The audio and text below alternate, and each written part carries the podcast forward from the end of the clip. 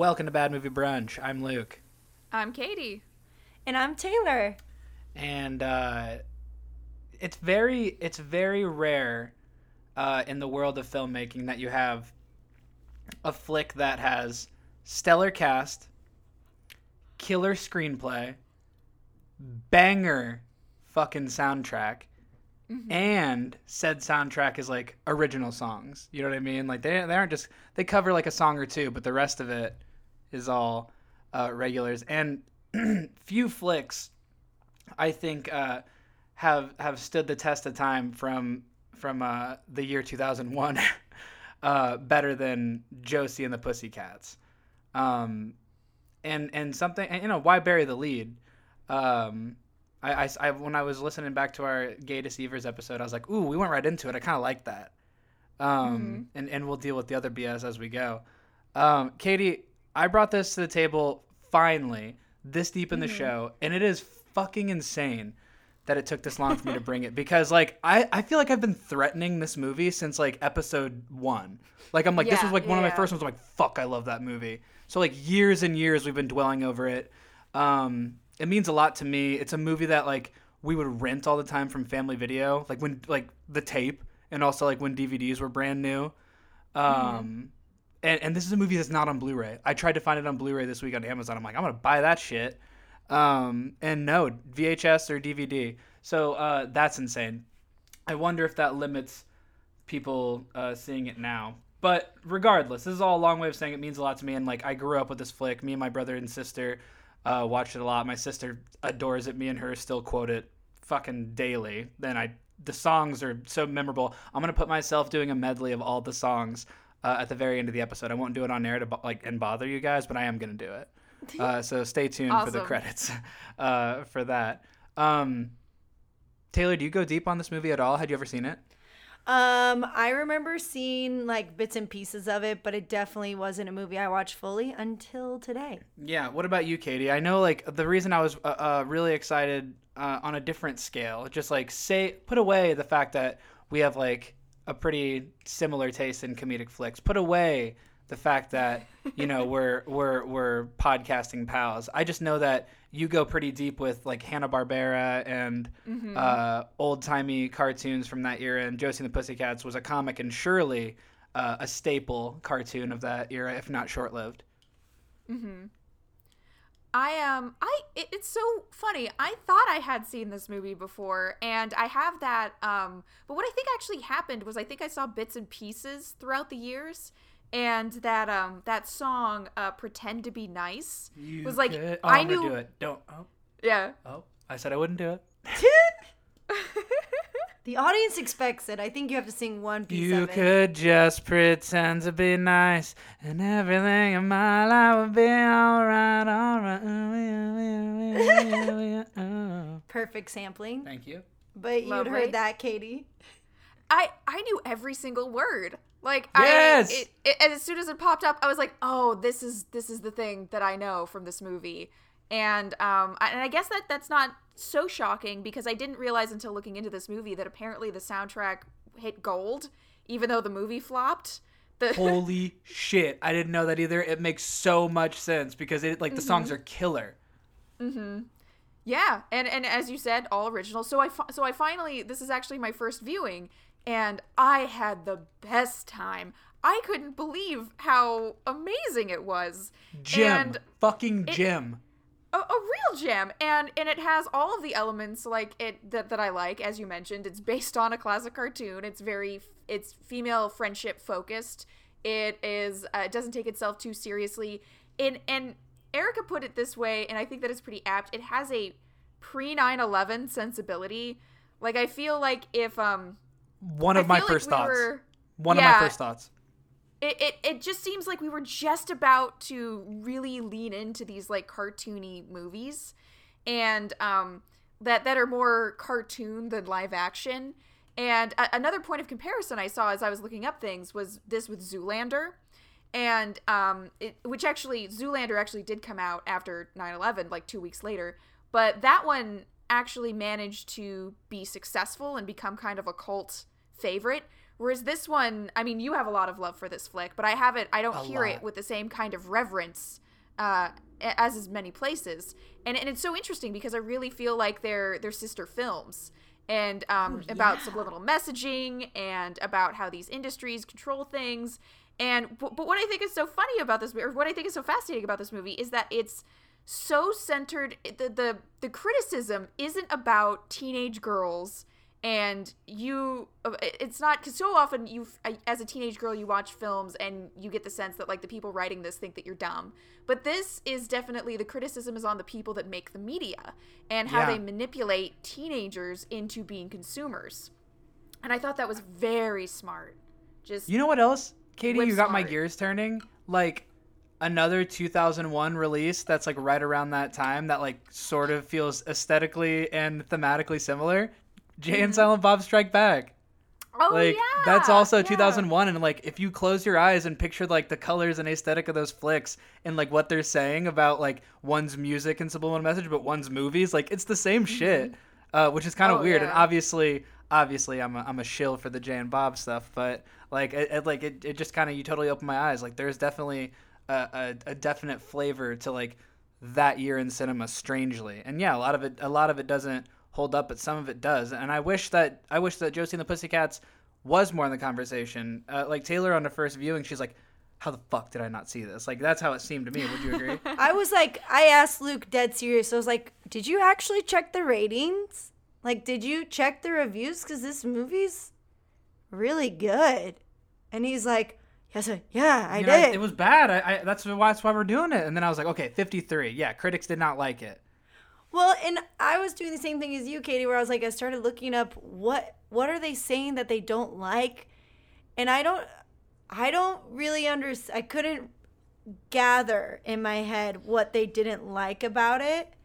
Um, and I'm like, I was reading articles about saying it's hypocritical for a movie to make a, a movie about media being the reason why we're all buying certain things and things like that. I'm like, was it too ahead of its time i to think like it is a super ahead of its time Like, like it yeah go ahead, the, Katie. The satire just didn't. They just didn't get that it was satire, which I find just incredible because every frame of this movie is slathered with product placement, and I feel like that really rubbed Bounce. people the wrong way just because they didn't understand that that is the joke. Like this is a universe in which the the music that people put out is meant to make people consumers. It's hyper capitalism. That's the whole point of the film. It's not that like the film itself is trying to sell you these things. It's more like the universe of this film is so drenched in these subliminal messages and just turning people into mindless consumers that that's Right. just how they live. Like i'm that's so not odd. sick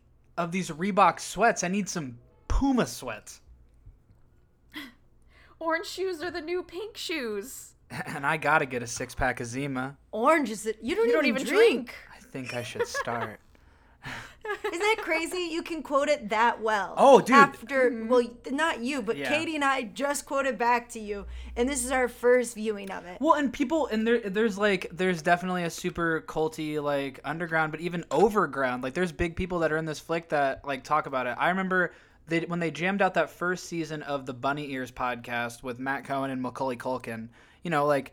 Uh, Seth Green was a friend of the show, and he was on, and like, uh, god damn it, uh, I can't think of the guy's name. Uh, the dude from, he's from Garfield. I can't think of his name. Something, Rhett Breckin Meyer, I got it. Breckin Meyer as well Oh. was like a friend of the show, and like Macaulay Culkin is unabashedly would talk about like how funny that movie is. Matt Cohen, like everybody would come, and those folks that were in du jour would come on the show, and like they'd talk about the flick, and it seemed like not only was it a blast, but like we're not. We are not in the minority thinking this movie's hilarious, and I think it's just like 20 years later exactly. Uh, and we're sitting here in 2021 um, it ages like a fine wine. Like it really does. I think also probably like doing a big like a, a series of plane crash gags in 01 probably didn't play super well. Um, I, I I will just throw that out there.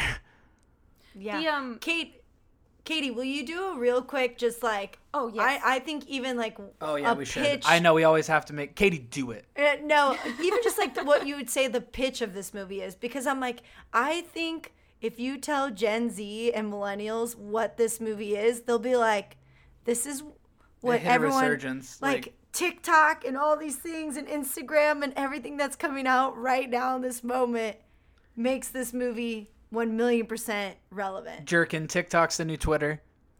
Yeah. So- Go ahead, Katie. what I imagine Harry Elfont and Deborah Kaplan, the writer directors of this film, kind of must have been thinking was uh, we are given the task to make a film based on an IP and sell products using this medium. Why don't we write a movie that kind of thinks about that? So, uh, but with the music industry. So the conceit of Josie and the Pussycats is that record companies for years have been hiding subliminal messaging in pop music to make people consumers. And at the beginning of the film, their uh, kind of mules of choice are this boy band called Du Jour, uh, who, when they begin to realize that something is going awry, are, uh, are essentially sent to die by their manager uh, so that they don't reveal the secrets. And needing to find a new band, um, the manager, played by Alan Cumming, meets Josie and the Pussycats in middle of nowhere Riverdale, and he scoops them up. And he uh, makes their dreams come th- come true, and it all happens like comically fast.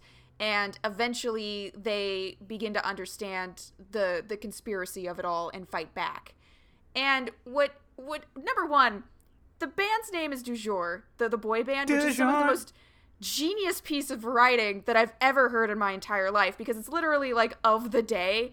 Like the whole name is meant to imply that it's a short-lived popular fad. So that's, That's amazing. funny. Mhm. Oh, Like soup du jour, soup of the day. Oh no, I, I I love that shit. And like they're totally like they're all like they're coming out like in the midst of like NSYNC, Backstreet Boys, fucking O Town, 98 98 degrees. degrees. All these fucking all New these Kids kids, on the Block. totally a little bit after New Kids, but totally like like that that that vibe for sure. Uh, and they're all like so funny. Like like we don't even get to Josie yet, and the opening like like part of that movie is so funny with just Alan Cumming and those and those dudes. Like they're Mm-hmm. hilarious.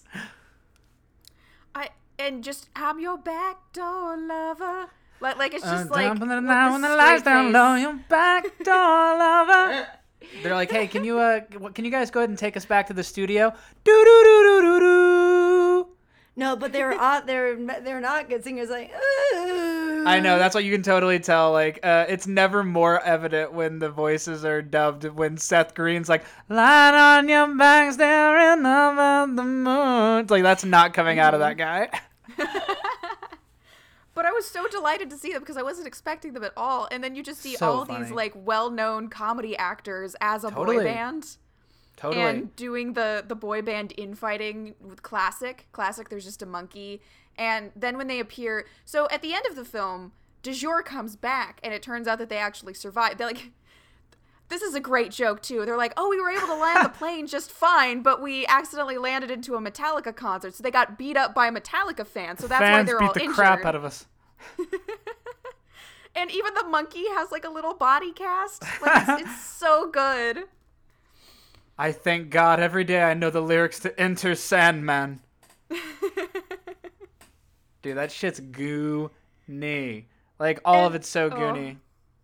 Goony. And it, it is interesting also the implication that a boy band had to bite the dust so that a pop punk group could rise from their ashes. Because that is essentially what happened in the 2000s. Was we kind of were like, all right, we're done with this. Let's let's start being upset again, but in a fun way. and like the Du Jour boys are incredible. Alan Cummings doing like the doing the Lord's work, and fucking Mm-hmm. uh, before we even get to Josie and the girls, like Parker Posey as like the villain villain is crushing, and the fact that like her big villainous plot is just to like influence the world, like that she's cool so she can be popular. It's like fuck, man. Even if this like even if this movie wasn't satirical. That still plays and like breaks Mm-hmm. my heart in two. What's so awesome about that too is that you have this insight into these characters that they're the ones that are influencing an entire generation of youth culture, but they themselves are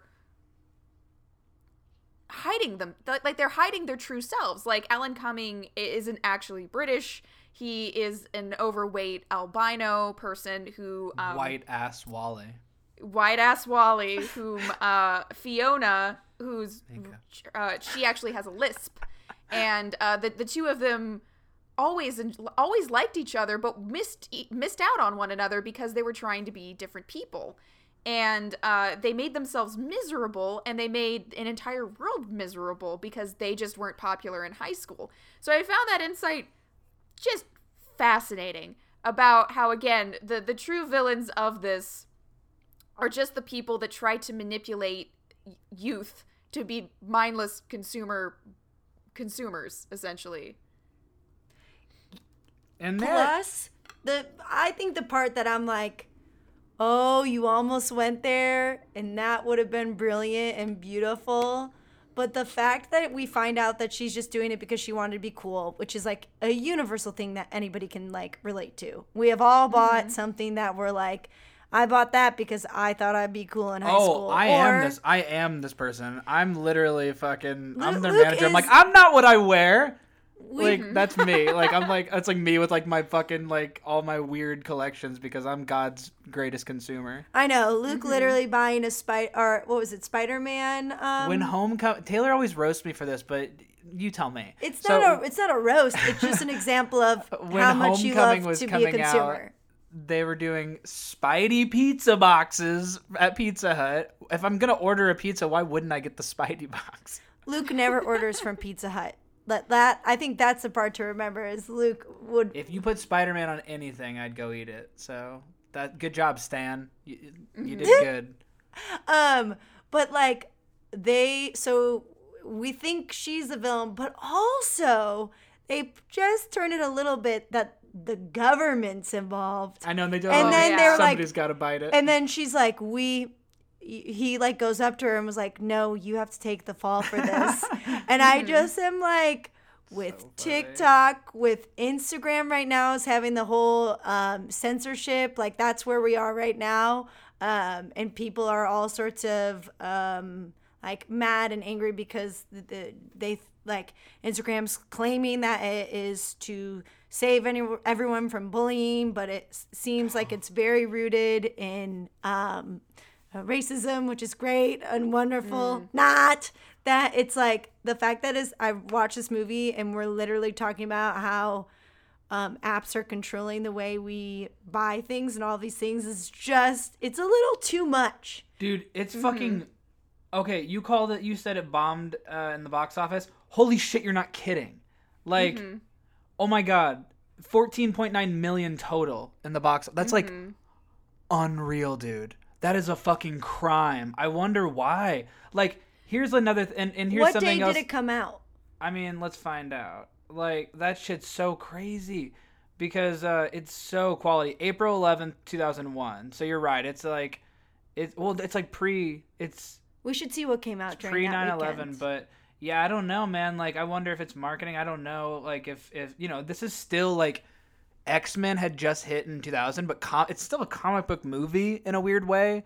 And like Spielberg's The Flintstones is kind of like this, where like you know people, it's like kind of like I don't, you know what I'm saying? Like they were still like playing with IP in a different way that they are now. Like now everything's true to form. Captain America's in his red, white, and blue tights. Like nobody's fucking around. This but, movie came out with American Pie 2, Rush Hour 2, Destroyed, The Diary, The Princess Diaries. Yeah, good call. That's a good call. Let's see. No, baby, I... you you put it in August 11th, April 11th. It's April 11th. Correct. Regardless, it doesn't matter. Like it just blows my mind. Like they don't ever make fucking mid-budget movies like this like nearly as frequently anymore. To see a movie that's like a thirty million dollar flick, I wish they still did because comedies like can be made for that much dough and, and if they're really like you know if they hit they make back so much dough but it blows my mind that um a movie that I think is this good now um, didn't do well then. And I and I want to also clear something up too because this is a weird little factoid. Um, there was also like a family version of this movie you could rent, and that has to be what we were renting as a kid. Mm-hmm. Like, and I remember one time like my sister bought the DVD at like a at a at a resale shop, and it was the family version. I was like, that's fucking crazy. No wonder we were watching this flick because you watch it now, and there's some jokes in there that I'm like, why did I hear that?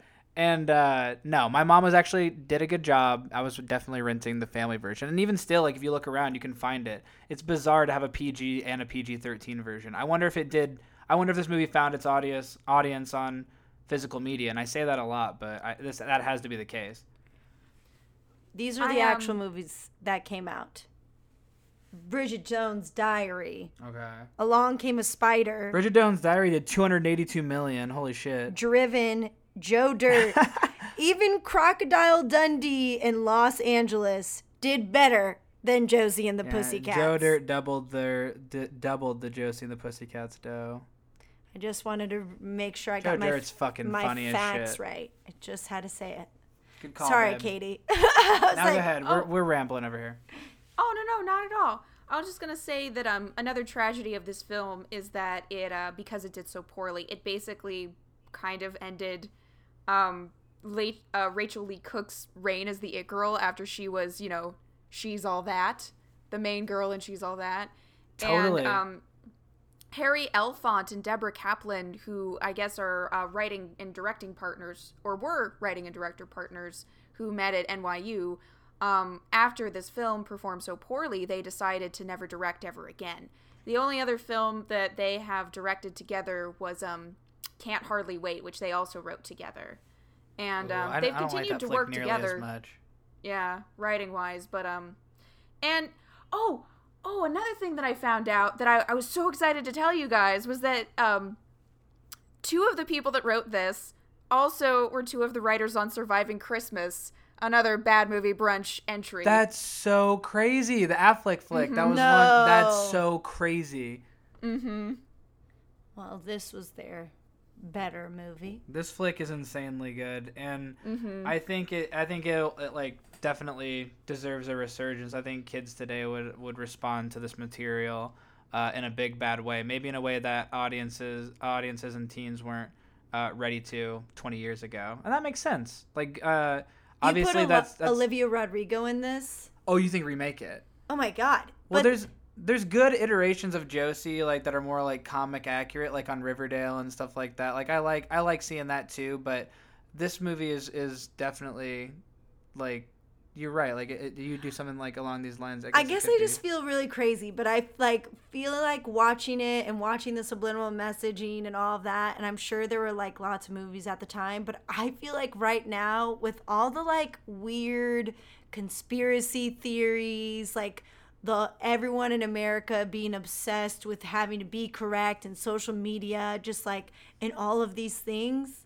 This is like the perfect satire to remake because it's like, guys, the world. It's like I it- think you get in a tough spot if you remake a cult classic, especially one that's not that old. I think you get. I think you're like begging for people to hate it, personally. but nobody saw this movie. Not then, but it's culty now. Like people like you Mm-hmm. know like like people like it now. It's true. it's But uh, I think like uh, because I think it would its be better to like just make those kids watch this flick as opposed to trying to do it again. Because then I don't know, like like I, I don't know what studio wants to gamble on that when they look at like they didn't make back half their money. Very true. I just think that I'm like this movie. I just think would. I don't think people would realize how good this movie could do today. If this movie For came sure. out now, I, because it's like all of the styles back in, Mm-hmm. like the music is like what people would love. It's like everything about that time capsule of a movie, people would eat up. Speaking of it girls, Katie, but why I'm still thinking of it, like Tara Reid was totally the it girl of like uh, that time that time period as well. I feel like she was all over the place from American Pie and everything else. Um, and then Rosario is con- like, I mean, talk about talk about the movie aging like a fine wine. Like her career is a, is the finest of fine wines. Like here we are 20 years later, and she's Ahsoka and has time to still be in Clerks 3 and like has time to to voice Wonder Woman and Space Jam: A New Legacy and like she she just works, man. So, um, infinite rewatchability just to see all the stars that are still crushing. Absolutely. And I do know that because it is the 20th anniversary uh, since this film's been released, that it is one of the films being shown at the Greek Theater currently. Are you Um, shitting me? I believe so. I heard That's uh, fucking a awesome. coworker of Erica's is going there on a date to see this movie at the Greek Oh Theater. Oh my god. That's what I'm see what I'm saying? It's alive, Mm-hmm. man. People love this movie. Woo! I'm I'm just saying that before this, Katie and hear I had never seen this Sure. movie fully. sure. No, I agree. Just because you watched it 20 times a day Ah, with your It's a si- good siblings, one. It's a good flick. does it sounds like not everybody This did. dedicate this episode's dedicated to you, Al. Keep buying the records, baby. what do you think, think- Katie? Do you think they should remake it? No. Uh, Katie's allowed to Uh-uh. speak. Katie's allowed to make a decision, Luke. I, I don't Katie? think that they should. I agree with Luke that I think that people that, that this movie should be. Never mind, Katie. Blah blah blah. No no no. I'm just kidding. Um, I do think the, the the reason why this probably tanked the way that it did, and this is something that's kind of uncomfortable to look back on because I the the nostalgia that I have, you know, we often talk about like '90s nostalgia and things like that, but I do feel like the the strongest nostalgia that I feel is the 2000s. Um, just the aesthetics, the the weird Totally. fisheye lens thing that they do with this film, and I think that but but what's unfortunate about that period is that even though we love like stars like Britney Spears and girl groups like the Spice Girls were so popular, there was also this uh true like hatred of them and this sense that like everything girly was just dumb and everybody who liked it was dumb. And I feel like that is probably why one of the reasons, or at least a contributing factor, why this movie didn't perform quite as well, because people didn't know what to do with the satire, and they also just assumed that a movie about a girl group can't possibly have something to say, because if, you know, because they just don't have a lot of respect for the intended audience and it, it's a it's a real shame. And i and i think like looking back on it you know now with britney and everything we're kind of like looking back onto like how we treated these starlets and um kind of taking th- th- that we weren't exactly fair. And it's it's nice to experience this movie now where i don't have that kind of baggage that i would have had during this period where i was like i don't like pink. Like pink is for losers. Like now that i'm in my late 20s and I'm like, "Oh, I can enjoy things now and there's not like a big cultural like shame to it." I- I'm I'm glad I got to experience this movie at the age that I did for the first time. Oh, And you know what? What uh, what made me uh, think about it, uh, jog my memory about it recently, as I was on Twitter and I saw that there's like a book getting made called "Best Movie Ever," a totally jerkin book, uh, and I think it like I'm telling you. So it's like there's this dude Russ Burlingame.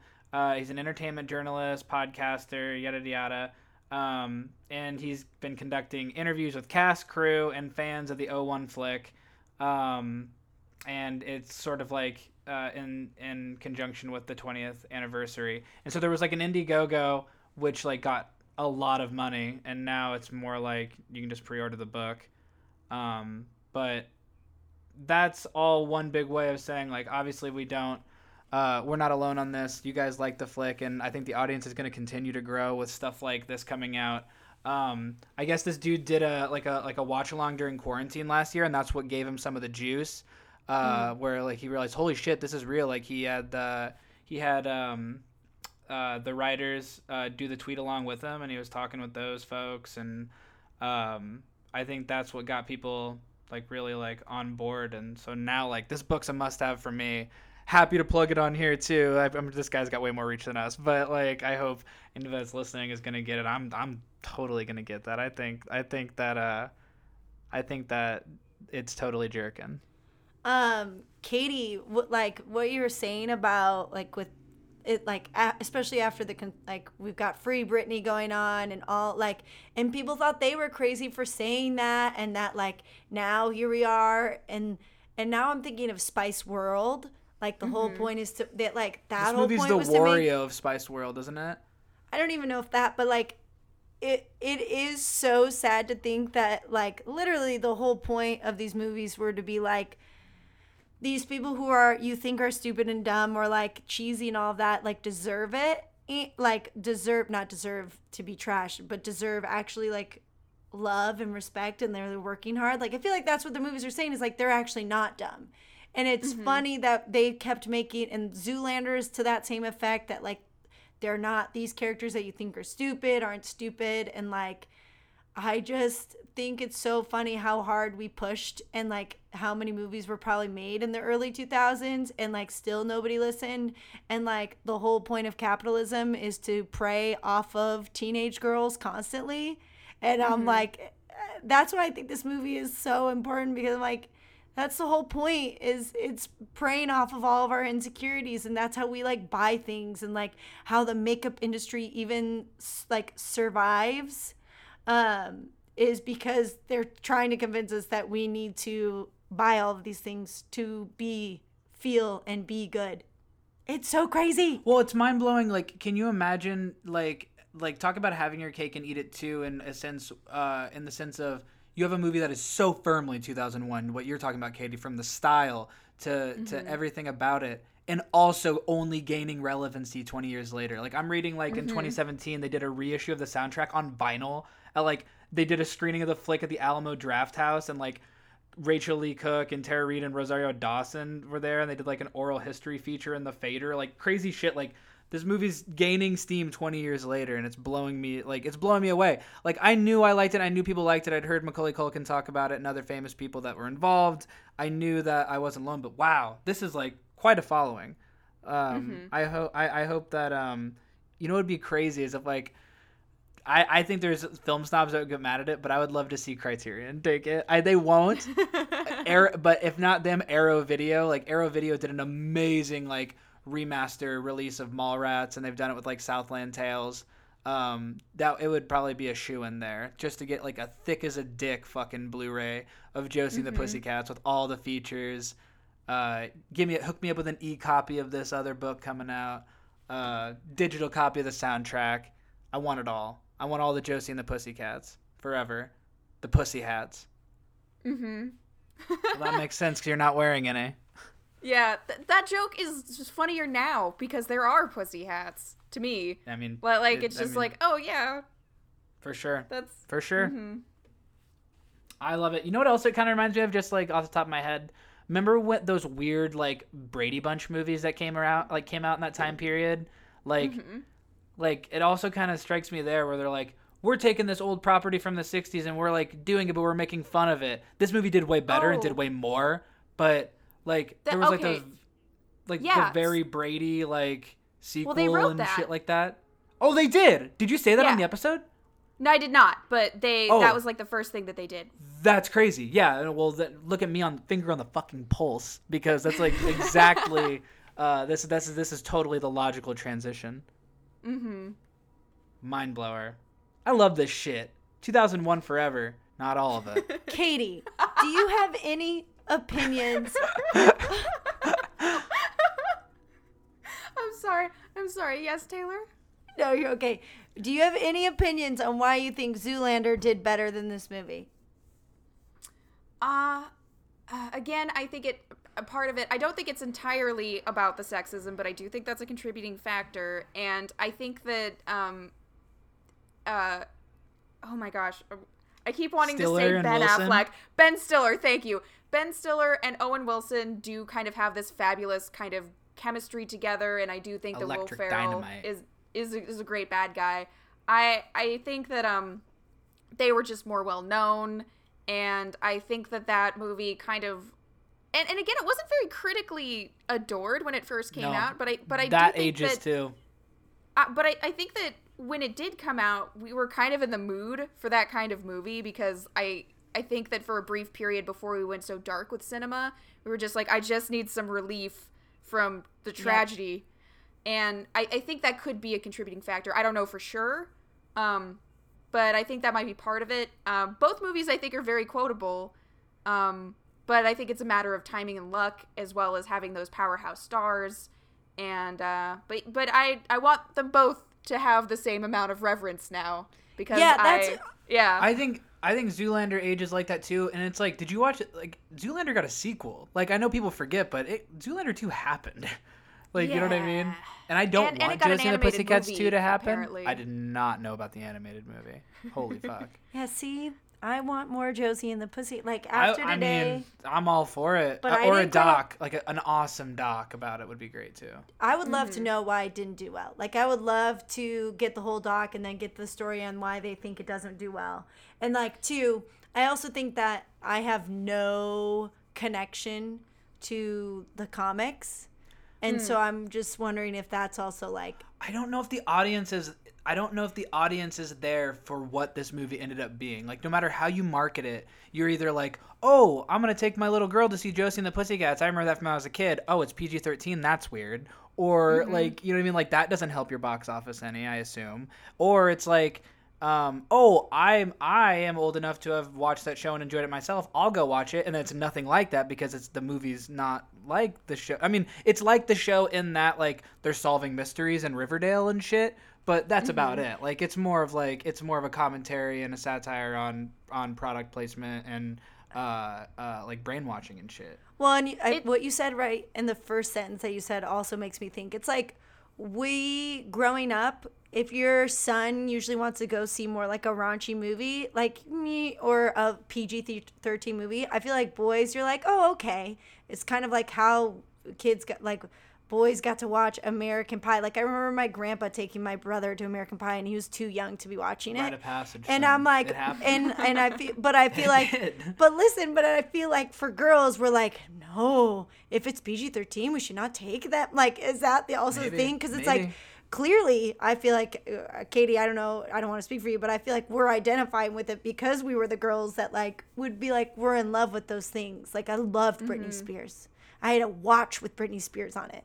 And so I'm like, is that it? Is it because we, we were like, our parents would not want to take us to PG 13 movies? well, That's just a theory. I got a theory going on in my head. And I think people like our age love it too, but we had to we had to wait and see it at home. Like our like how would we have mm-hmm. known we would have liked that flick? Like for for a, a- a variety of reasons, not not least of which that I was like fucking nine when this came out. You were like eight. you know what I mean? So like it's just it's it's that's all of these factors contributed to aging, but at least it's aging well. Like there's a lot of flicks from then that do not do not age for shit. Yeah, I actually got a lot of things going for it. I I had that thought as we were watching it because we watch because we are the age that we are and because we have nostalgia for the things that we do, we end Totally. up naturally watching a lot of things from the 2000s. And I kept waiting for something uncomfortable to happen that didn't age well. Like a gay slur or like something Yeah, like, like you know nothing. and it didn't happen It was a completely guilt-free watching experience, which is always fun. And I know that like that that's a low bar, but like we've been doing this show for a while and you always at least I kind of always anticipate that. And it was so nice not to bump into that at any point Yeah. watching this film. It was a, just a No. true relief. I wonder too if it's because also all of our moms were taking us all to go see Bridget Jones' Diary. Like that was two hundred and eighty-two million dollars right next. Like you're if you're choosing, like, are you gonna go to that when everyone was probably talking about that movie and that movie has a status that gained us what three, two other sequels? i mean that movie was huge. like that movie was huge. So m that also might be Similar it, where it's like, huge turn what are you gonna go see in the movies tonight? Are you gonna go see Bridget Jones' Diaries that everybody's seen? Or are you gonna go see this movie Josie and the Pussycats? Mm-hmm. sure totally i think katie uh shit what did you say right before taylor said that i was like oh i had something Sorry. oh it's all right Oh, uh, about how I always anticipate to to see something mildly uncomfortable from this era specific, but I didn't. Oh, that's what it was. Is like in a weird way, like in a weird way, this movie f- to that point, and also to the like the the theme of of the plot is like, I mean, this word's like, thrown around too much now, but this is a woke movie, like like all the way around, just a woke ass movie, and I think maybe the world, including critics, were not ready for that because some people still aren't ready for like woke is thrown around like such a bad term, like everybody mm. hates like there's the the the fucking the the angry corner of the internet hates ha- hates everything woke. Mm-hmm. It's like the Yeah, they're- I, I bet go ahead, Katie. Oh, sorry. I was just gonna say because this is a movie that centers around female friendship and not a boy, and it's about success and not a guy. There's a guy there. Certainly, there is a romantic subplot. It's, Alan it's there M, if you just want a it. sweetheart. Yeah. I I like Alan M. I I think he's very charming, and I, Great I soul love at the end. The great, wonderful. And I, I like that he's just a guy. He's not like a super hunk. He's just a dude with a guitar who's just like fine. And um, I like at the end when he's doing the crowd surfing at the show, and uh, this made me laugh so much was when um, they finally were able to like finish their misunderstanding. And uh, she was like, "Uh, "He told me it was canceled," and he's like, "That dick." Like That that, killed me. I thought that Yeah, was it's such like a good Four, joke. four fifteen. When they're like we- negotiate. Oh fuck, it's so good. Like he doesn't even make her feel guilty. Like that's Mm-hmm. not even in there. That evil trope of like the girl trying to be successful and then her like boyfriend be like being the mope or being like, "Oh yeah, you wouldn't, you didn't come to my Bum, thing." bum, Like there's none of that. He like he just gets over it so quickly. He's like, "Okay." It's like cool. It's great to be in love. the the other thing that I thought was just absolutely genius is that like you're anticipating Josie to come to, to become like uh full of herself and big headed because the name switch Josie and the Pussycats Well, she happens. she does when she's brainwashed. Exactly. And I thought that was so smart because so many times when you watch movies like this, you're like, why did this happen? Like, this only happened because the plot says that it has to happen. But in this case, it actually has to do with the brainwashing. Like, it's just another instance of that and the divide and conquer that they're going for. And it, it, it was nice that there was an explanation that wasn't just like, this is what happens when, when you get fame. Like, Josie wouldn't have abandoned her friends had she not been brainwashed, which I think is great. And I love the love for the small town, like Riverdale and other small towns. Are like, yeah, we love being from there, and I, and I appreciated that.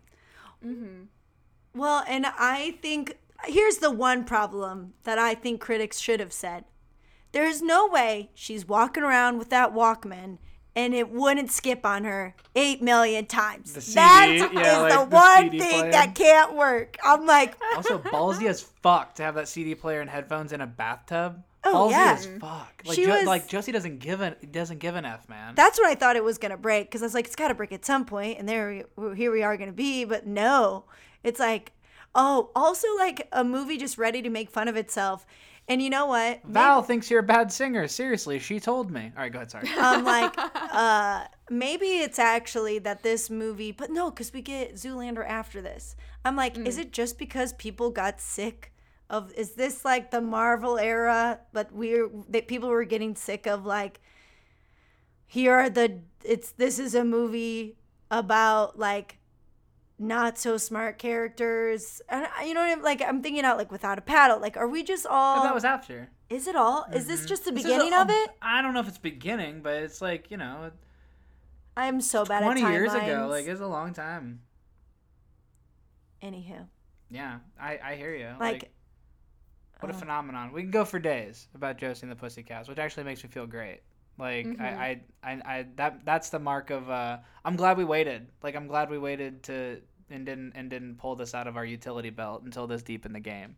I think if you get one Gen Z kid to watch this movie, you're gonna have a bunch of people dressing up and like having Josie and the Pussycat, um, uh, like, Like night out, Like Chronic-Con on in and Silent Bob reboot. There's just a Jay and like a, a fucking Josie and the Pussycats convention for the flick. That actually I would go. they I literally totally go. They do a Mamma Mia night at like one of the LA local bars, and like Mamma Mia has that like cult status where like people want to be like Donna and like all of that. But I I feel like if you got like just a group of people to watch, like they would do Josie and the Pussycat night, just like how they do like Can I dress up as beaten up Carson Daly? yes. like with like where I know I bought two and I'm wearing like two cat ear headsets. Mm-hmm. Just wearing a fucking arm in a sling. Apparently, that's a uh, Carson idea. Daly and Tara Reid were dating at the time. Oh, that works even better. It's like, you Mm-hmm. know, if I wasn't uh if I wasn't just like, you know, a pawn in this uh plot to take over human I don't remember what the fuck it was. It's like remember in Lady and the Tramp when they're eating the spaghetti and their noses touch? They're what are, what's your sign? I'm a Scorpio. I'm a Cancer. Dude, it's fucking so funny. That works that they're dating. That that's actually that Tara Reid and Carson Daly dating is the most 2001 sentence I have ever or will ever say. Oh, I'm so glad. Lots of Another fun facts with relatable- this one. Uh. Yeah, absolutely. Um, how do we feel? We ready to move into extra credits, folks? yeah, this is a 99% on Rotten Tomatoes. It should be. In my heart, what's the audience score? It's got to be high. I think it's only 70. That's crazy. Katie, when did Rocky and Bullwinkle come out? Doesn't this also like I remember like that like that shitty ass movie? coming I definitely around saw this Rocky time. and Bullwinkle, but I could not tell you, uh, except that there's a there's a gag where they get pixelated at some point.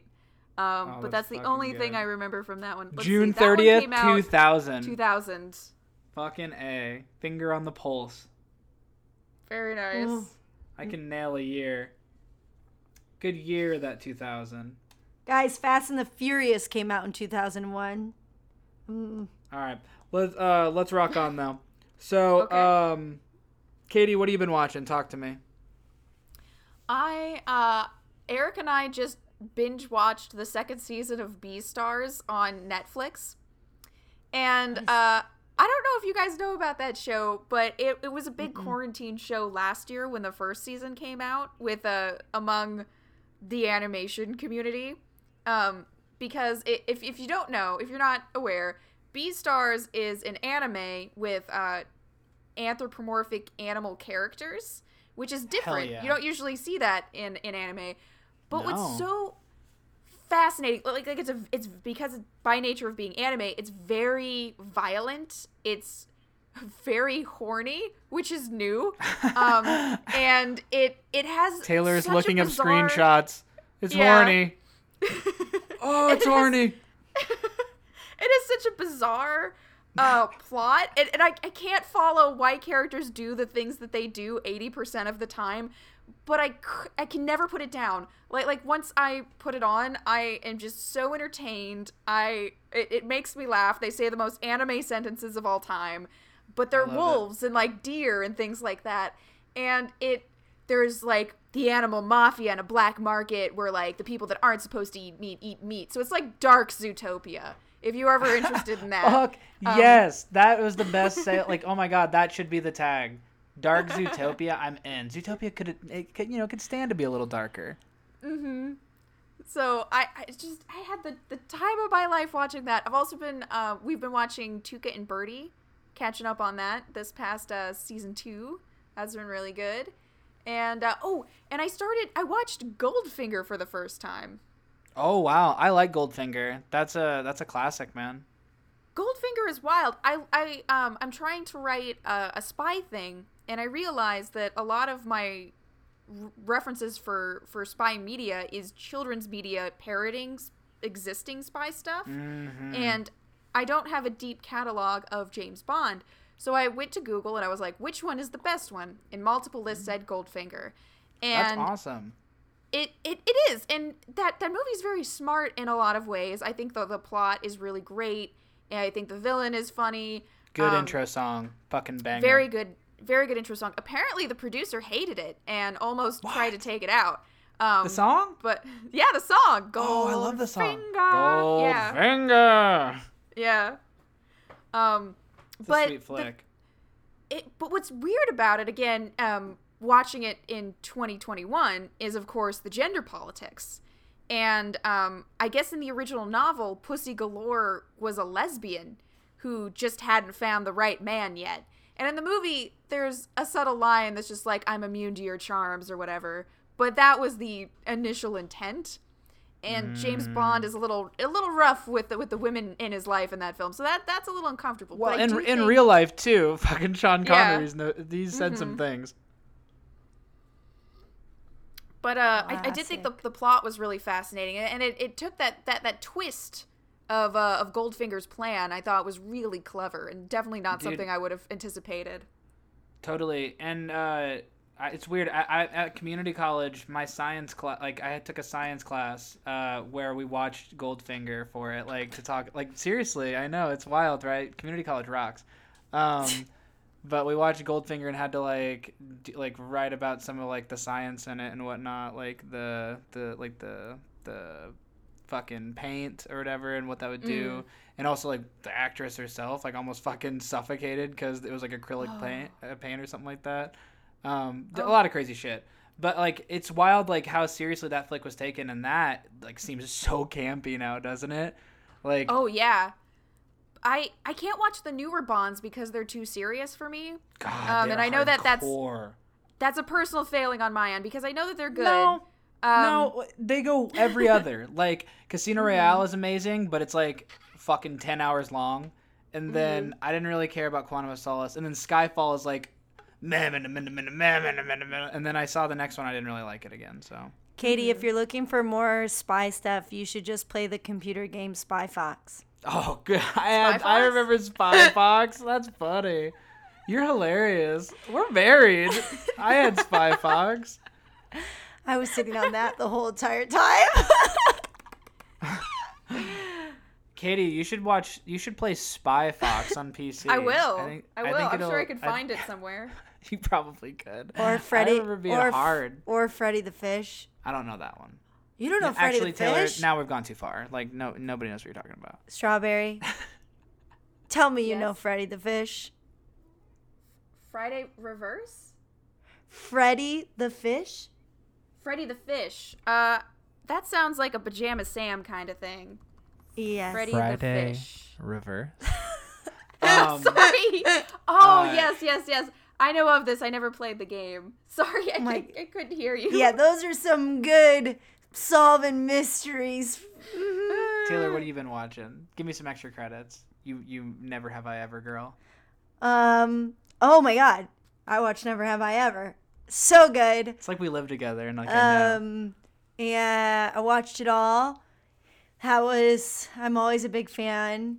Um. It's a show like it, it, like It's Mindy. rare- I just want to say rare is the day where like you're watching a show and I sit in and I'm just laughing my ass off. Like it's just as a sideliner. Sorry to cut you off. We're a big Mindy Kaling fan, and she could really write anything, and I'd be like, "Thank you, this is very good." Yeah. Um, and then we watched Behind the Attractions for Disney Plus. Good call, babe. Um, and I watched um, the movies that made us about Pretty Woman and Back to the Future. And the, uh, honestly, all three of the things that I just mentioned behind the attractions and um, the movies that made us are all cut the same. But I'm, I was like eating it all up. Mm, it's very a fun. good. It's a cute little editing style. Like I, I'm obsessed with toys that made us. Like I, I'd, I'd, I'd die for it. So it was very, very interesting and informative. If you like movies, I def and you love Disney, I'd recommend those. Oh, yeah, but never have I ever. Mm, yeah, you should watch it. The end. Nice, good job, babe. um, I went and saw uh, the new Space Jam, Space Jam: A New Legacy last week. Very excited. Went to the Chinese and sat in the D box where like your seats move all over the fucking place, and like it was awesome. And then like after a while, I was like, oh my god, like I, I won't sit here and dwell on it. I, I just really did not have a wonderful time. I but that's okay. Oh. And I and I you know but uh, like I, I walked out saying, if kids like that flick, the way that we liked Space Jam when we were kids, then that's all that matters. Uh, It did solid at the box office, and I've talked to friends who are like, my kids loved it. They're talking about LeBron James, so I'm like, well, there it is. So like, and and they were like, they were excited to see all the other characters that popped up and stuff, and I'm like, all right, well, if it plays for kids, that's who it's aiming for. Um, I can't get salty as like an old head and be like, it's not my Space Jam because like you know, no, it's not. Uh, Well, you could. You're just not gonna do it. no, I don't think I should. I, I think that the whole point is like if kiddos love this flick, then you know, good on them. And then 10, 20 years from now, their kids will get a Space Jam they love. So rock on. Uh, I also watched uh, the new Masters of the Universe Revelation. Uh, my boss Kevin Smith uh, uh, made that show, ran that, uh, executive produced and whatnot. I I think it's phenomenal. Uh, Mark Bernardin also wrote on it. He's phenomenal. Uh, Jay Mewes uh, comes in as Stinkor in episode two, so make sure you you you tune in to see Jay say some funny shit. Um, Mark Hamill's Skeletor, which is insane. Kevin Conroy shows up in this show. Like the voice cast is nuts. Like Chris Wood is He Man. I love that choice. Like I, I I'm vibing with everything. Uh, Yeah, Sarah Michelle Gellar. Sarah Mich- ugh, Sarah Michelle Gellar is in it, just crushing. Um, nice. the, the cast is nuts and, and everything about it's nuts. There's definitely, like we said, that sector of the internet we were talking about earlier who's mad at anything that's quote unquote woke. And um, there's those people plus some old timey fans that may have some struggles with it, but critics are eating it up. And uh, I sure as hell loved it. So I, I, I can't recommend it enough. Uh, I watched one other thing. Oh, fucking! I went to the New Beverly and saw Gunpowder Milkshake, that new flick on Netflix, and Karen Gillan was there. Uh, the director was there. It was that was a fun ass movie, man. Like you can tell, like he was unabashedly influenced by flicks like Kill Bill, and this is a movie that's just a bullet out of a gun, uh, quite literally as well as figuratively. Like you, you get going and you don't stop. I love seeing Karen Gillan as a leading lady. I thought she rocked. Uh, and there's an awesome cast in this, uh, and, a, and a little girl that does amazing too. Uh, that's for anybody on Netflix, so go check it out. Um, I had a surprisingly great time. Like I went just because it looked like a fun time, and I love the Bev, and I walked out as a huge fan of uh, uh, of this flick. So go and watch it. Uh, anybody else got anything before we go? No. With that being said, I'm Luke, I'm Katie.